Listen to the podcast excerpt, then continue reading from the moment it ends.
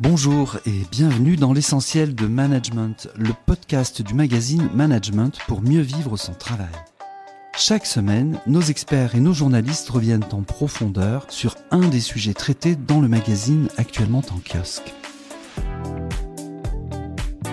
L'essentiel de Management, le podcast de la rédaction du magazine Management.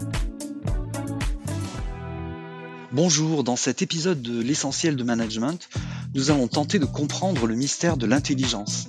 Et pour cela, nous appelons Benjamin Janssen, journaliste super intelligent, auteur d'un article sur le sujet, à découvrir dans Management sur les secrets des mentalistes, toujours en kiosque. Bonjour Benjamin. Bonjour André. Dans votre enquête, vous écrivez que nous possédons tous huit intelligences et non pas seulement une. Nous pourrions peut-être commencer en entrant un peu dans le détail et en définissant les principales d'entre elles.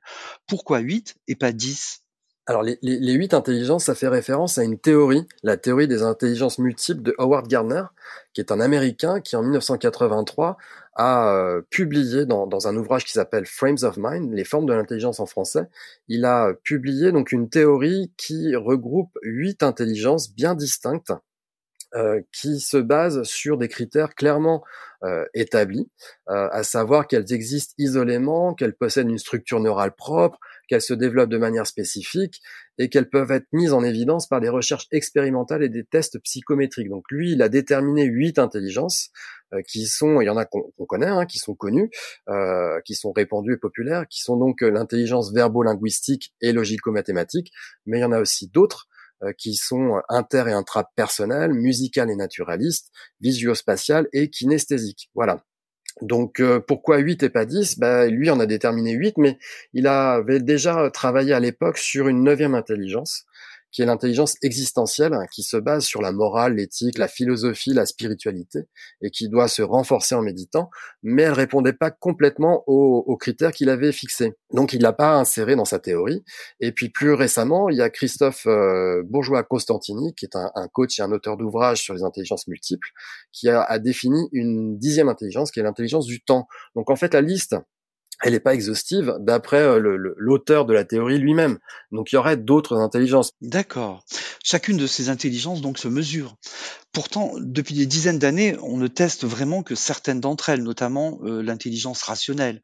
Donc euh, c'est ce qu'on appelle le, quotient intellectuel. Est-ce qu'il y a une explication à cette domination absolue de l'intelligence rationnelle? Oui, il y en a une. Alors, elle est surtout historique. C'est vrai que les, premiers tests de, de QI datent du début du siècle dernier. Ils ont été proposés par deux Français, Alfred Binet et Théodore Simon, euh, qui voulaient, euh, qui ont proposé au ministère de l'Instruction publique de l'époque donc un outil pour repérer dès le plus jeune âge les enfants qui auraient des difficultés d'apprentissage. Avec le temps, les, tests ont largement évolué, euh, mais finalement, l'idée d'associer exclusivement, hein, vraiment exclusivement l'intelligence aux capacités rationnelles ou cognitives, elle s'est installée. C'est-à-dire qu'aujourd'hui, on ne mesure l'intelligence qu'à l'aune des de l'intelligence verbo-linguistique et euh, logico-mathématique, c'est-à-dire l'intelligence rationnelle. Voilà. Maintenant, elle a ses limites. Euh, les tests de QI, même s'ils ont fait leurs preuves, c'est pas avoir un, un, QI élevé, ça ne signifie pas pour autant être très intelligent et encore moins être un génie. D'accord. Si j'ai bien compris, même d'ailleurs, le QI, ça permet surtout de, de vérifier le, le sens de l'orientation et comment on se repère sur un plan de métro, par exemple. Alors non, pour le coup, c'est à la fois donc il y a, y a, la mesure de deux intelligences, hein, verbo-linguistique, donc tout ce qui est propre au verbe, au langage, à l'écrit comme à l'oral, et logico-mathématique. Alors oui, il y a une notion de, de, de visio, euh, enfin l'intelligence visio-spatiale euh, mais néanmoins c'est plutôt l'intelligence du raisonnement. Euh, c'est ce côté euh, savoir si on a un esprit cartésien, c'est un ensemble de choses, mais c'est lié voilà plus au raisonnement que à, l'orientation elle-même. Mais si on a un très mauvais quotient intellectuel, mais, mais qu'on possède par exemple donc une super intelligence musicale, on est foutu en entreprise? Non, non, pas du tout. Alors d'une part parce que les tests de QI sont trop restrictifs, donc avoir un mauvais un mauvais QI, ça signifie pas forcément grand chose. C'est mieux si on a un QI dans la moyenne, voire un bon QI, mais bon, ça veut pas dire qu'on est qu'on est qu'on est un abruti. Au contraire, on peut développer justement, c'est ce que c'est ce que montre euh, la théorie des intelligences multiples de Howard Gardner, c'est qu'on peut développer d'autres aptitudes. Lui parle même de talent. Et concernant l'intelligence euh, musicale, euh, si on pense à Mozart par exemple ou à d'autres, il y a des chefs d'orchestre très connus, ils n'ont pas forcément un QI très élevé, néanmoins ils ont une, une intelligence du son c'est pour ça qu'on parle d'intelligence musicale ou musico-rythmique. cette intelligence du son, elle traduit une grande réceptivité, une grande, une grande sensibilité à toutes sortes de sons, à la musique, au timbre de voix, aux accents particuliers, mais aussi au silence. Et si on cite l'exemple de Thierry Marx qui a été interviewé donc par Christophe Bourgeois-Cosentini, pour lui, cette intelligence, elle est essentielle parce qu'il considère un plat comme une musique et il découpe en rythme. Donc euh, non, euh, dans, dans, dans, une entreprise, dans une cuisine, euh, ça peut tout à fait tout à fait servir. Et chez les sportifs aussi, puisque Raphaël Nadal, pour Raphaël Nadal, l'intelligence du son est extrêmement importante. Le bruit de la balle frappé en rythme, c'est aussi très très important. Et je pense que dans une entreprise, effectivement, ça peut servir en complément d'autres intelligences. Mais pour un manager, par exemple, donc puisqu'on en parle, est-ce qu'il y a une intelligence en particulier qu'il faut absolument posséder? Alors, Déjà, ce qu'il faut savoir, c'est qu'on possède tous 8, 9 ou 10 intelligences. Donc ça, c'est une chose. Néanmoins, quand on est manager, et là, je reprends une phrase de, Serge Papin, qui est euh, l'ex-président du groupe coopératif Système U, euh, qui disait « Le leadership se traduit désormais plus dans la capacité de créer du lien que d'être un sachant ». Alors aujourd'hui, pour un manager, l'intelligence émotionnelle, c'est peut-être l'une des capacités à posséder. C'est celle en tout cas qui est euh, prisée des, recruteurs. Cette intelligence émotionnelle qui combine trois intelligences, hein, intrapersonnelle, interpersonnelle et kinesthésique, donc celle du geste, euh, et celle effectivement de, la relation à soi et à l'autre. Euh, dans le détail, d'un point de vue scientifique, c'est cette capacité à percevoir avec précision ses propres émotions et celles des autres, comprendre les signaux que nos émotions transmettent aux autres et aussi gérer nos propres émotions et celles des autres. Donc ça, oui, ça, ça peut être effectivement une qualité euh, qui, est, qui, pourrait être essentielle quand on, quand on est manager. Il y en a une autre euh, qui est l'intelligence créative. C'est vrai que c'est quelque chose qui revient aussi beaucoup en ce moment. Et cette intelligence créative, bah, elle regrouperait les huit intelligences définies par Gardner. Euh, Jean Cotreau, qui est psychiatre et, fondateur de l'Académie de thérapie cognitive de Philadelphie, il décrit cette intelligence créative comme la, capacité de trouver des solutions originales aux questions que l'on se pose. Donc, euh, quelles que soient les questions, en fait, c'est toujours trouver euh, la, solution, quelle que soit, et, et, pas uniquement en se basant sur le verbe, le langage, le raisonnement. Non, ça peut être aussi le geste, la communication, l'empathie, etc. Et donc, il dit cette capacité de trouver des solutions originales aux questions que l'on se pose et de réaliser son potentiel personnel en appliquant ses talents à une réalisation concrète. Voilà. Donc, deux intelligences quand on est manager. L'intelligence émotionnelle d'une part et l'intelligence créative d'autre part, oui. D'accord, l'intelligence créative qui, euh, comme vous le dites, euh, englobe en fait euh, l'ensemble des huit intelligences. C'est-à-dire c'est c'est plutôt une capacité finalement de mobiliser ces huit cerveaux en même temps. Oui, c'est ce que dit Garner en fait. Hein. Euh, il dit que c'est, euh, il pense que la créativité se manifeste par la multiplicité d'expériences qui mobilisent diverses intelligences en fonction du domaine traité. Donc oui, c'est, euh, c'est, est-ce qu'on peut parler de reine des intelligences? Peut-être pas, mais en tout cas, elle regroupe où elle fait appel à, à, toutes ces intelligences. Donc oui, elle est, elle est essentielle aujourd'hui dans le monde de l'entreprise et, dans, et au quotidien. D'accord. Dans votre euh, enquête, vous donnez les clés pour reconnaître son intelligence dominante, puisque donc si j'ai bien compris, on a quand même malgré tout, on a huit cerveaux, on a huit mhm. intelligences, mais on a toujours une dominante. Est-ce que vous pourriez nous donner un petit peu quelques-unes de ces clés? Oui, bien sûr. Alors en fait, si on prend euh, euh, l'intelligence verbo-linguistique, on la possède si, on est plutôt à l'aise à l'oral et à l'écrit. Euh, c'est vraiment l'intelligence du verbe, du langage. Euh, si on a une facilité naturelle à comprendre et à se faire comprendre, euh, si on aime lire, si on aime raconter des histoires, si on est sensible au vocabulaire, aux nuances, à l'humour, voilà. Donc ça, c'est si on est sensible à ces éléments, eh bien probablement qu'on a développé une intelligence verbo-linguistique.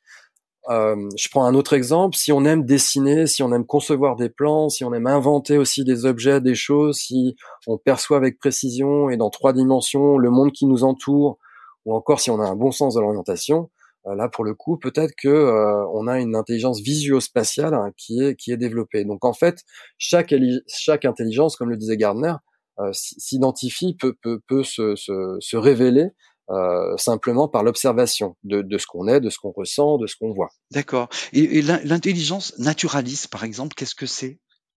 Alors l'intelligence naturaliste, c'est une intelligence qui est liée à l'environnement. C'est la huitième des intelligences selon, selon Gardner. Euh, c'est euh, une intelligence qui correspond à, à notre façon de, de comment dire d'appréhender la nature et le monde du vivant. Si on est un adepte de l'holisme, donc en fait le, le, le fait de savoir qu'on fait partie d'un tout unique et indivisible. si on distingue et on arrive à regrouper aisément les détails, les éléments de, de, de notre environnement urbain ou rural. Donc voilà, c'est cette sensibilité en tout cas à la nature, à l'environnement. Donc elle peut être, euh, elle peut être intéressante à, travailler, à développer aussi. D'accord. Et ce que vous dites aussi dans votre article, c'est que chacune de ces intelligences se travaille justement. Comment est-ce qu'on fait? Est-ce qu'il vaut mieux miser sur son intelligence dominante ou est-ce qu'il vaut mieux essayer de progresser sur tous les fronts? Alors progresser sur tous les fronts, sans être un expert hein, en, intelligence multiple, ça sera sans doute compliqué et probablement contre-productif. A priori, le mieux consiste à, déterminer ces intelligences dominantes, parce qu'il n'y en a pas forcément une seule, mais plutôt plusieurs. Euh, d'ailleurs, là aussi, Christophe Bourgeois-Constantini dit que souvent les, grands de ce monde, que ce soit euh, politiques, sportifs, etc., euh, acteurs, comédiens, font appel à plusieurs intelligences. Donc l'idée, c'est d'essayer de, de, déterminer trois, quatre peut-être intelligences qui sont dominantes, et ensuite de les travailler. Et à partir de là, il y a pas mal d'exercices hein, qui, euh, qui permettent de les stimuler, euh, notamment la création de cartes mentales. Ça, ça revient beaucoup euh, pour l'intelligence verbo linguistique ou l'intelligence du raisonnement, donc logico-mathématique, visio-spatial. Donc faire des cartes mentales, ça c'est vraiment un, bon exercice. La tenue d'un journal intime aussi, ça peut ça peut servir, qu'il soit écrit ou très imagé. Donc on peut dessiner, mais aussi coller des photos, peut-être euh, y, ajouter des films si c'est un, un, journal intime multimédia, mais aussi le jeu. Le jeu, c'est quelque chose qui est extrêmement important, qui permet de développer et de révéler aussi ses, ses intelligences. Alors, a différentes formes de jeu, ça peut aller du puzzle, du casse-tête, au jeu de rôle, l'improvisation, le jeu théâtral, mais aussi jeu vidéo. Là aussi, c'est vraiment euh, un, un, très bon moyen pour révéler et aiguiser une intelligence. D'accord, le le jeu vidéo, on va développer quel type d'intelligence avec, en jouant? C'est l'intelligence visuospatiale effectivement, puisque le jeu vidéo aujourd'hui, il y a beaucoup de de 3D, hein, on a on est beaucoup dans dans la 3D, donc pouvoir s'orienter, se repérer, donc jouer aux jeux vidéo, ça peut, permettre de, de de de travailler, de faire évoluer, de de développer cette, cette intelligence visuospatiale. Et effectivement, oui, l'intelligence kinesthésique aussi tout ce qui est euh, corporel parce que le jeu vidéo aussi il y a, aujourd'hui beaucoup de beaucoup plus d'interactions qu'autrefois avec des immersions dans des univers en, trois dimensions euh, donc euh, et la possibilité donc de, de bouger pas uniquement euh, sa manette mais aussi ses mains ses jambes ses bras etc donc oui ça peut ça peut aider. Et vous-même en écrivant ce papier vous avez découvert des choses sur vous. Est-ce que vous savez aujourd'hui quelle est votre intelligence dominante? Alors, j'ai pas vraiment découvert des choses sur moi. ça m'a surtout conforté dans l'idée que, en tant que journaliste, c'est peut-être l'intelligence qui, domine chez moi, c'est cette intelligence, comment dire, verbale, l'intelligence du, langage que j'ai depuis depuis l'enfance. D'ailleurs, là aussi, je reprends un, des propos de Christophe Bourgeois-Constantini qui fait, qui, qui, dit que il faut vraiment se, se replonger dans les drivers de l'enfance pour déterminer ses intelligences dominantes, c'est-à-dire c'est vrai que quand on rejoint le monde de l'entreprise, parfois on oublie ce qui nous motivait quand on était enfant, ce qui nous faisait vraiment, ce qui nous exaltait en fait.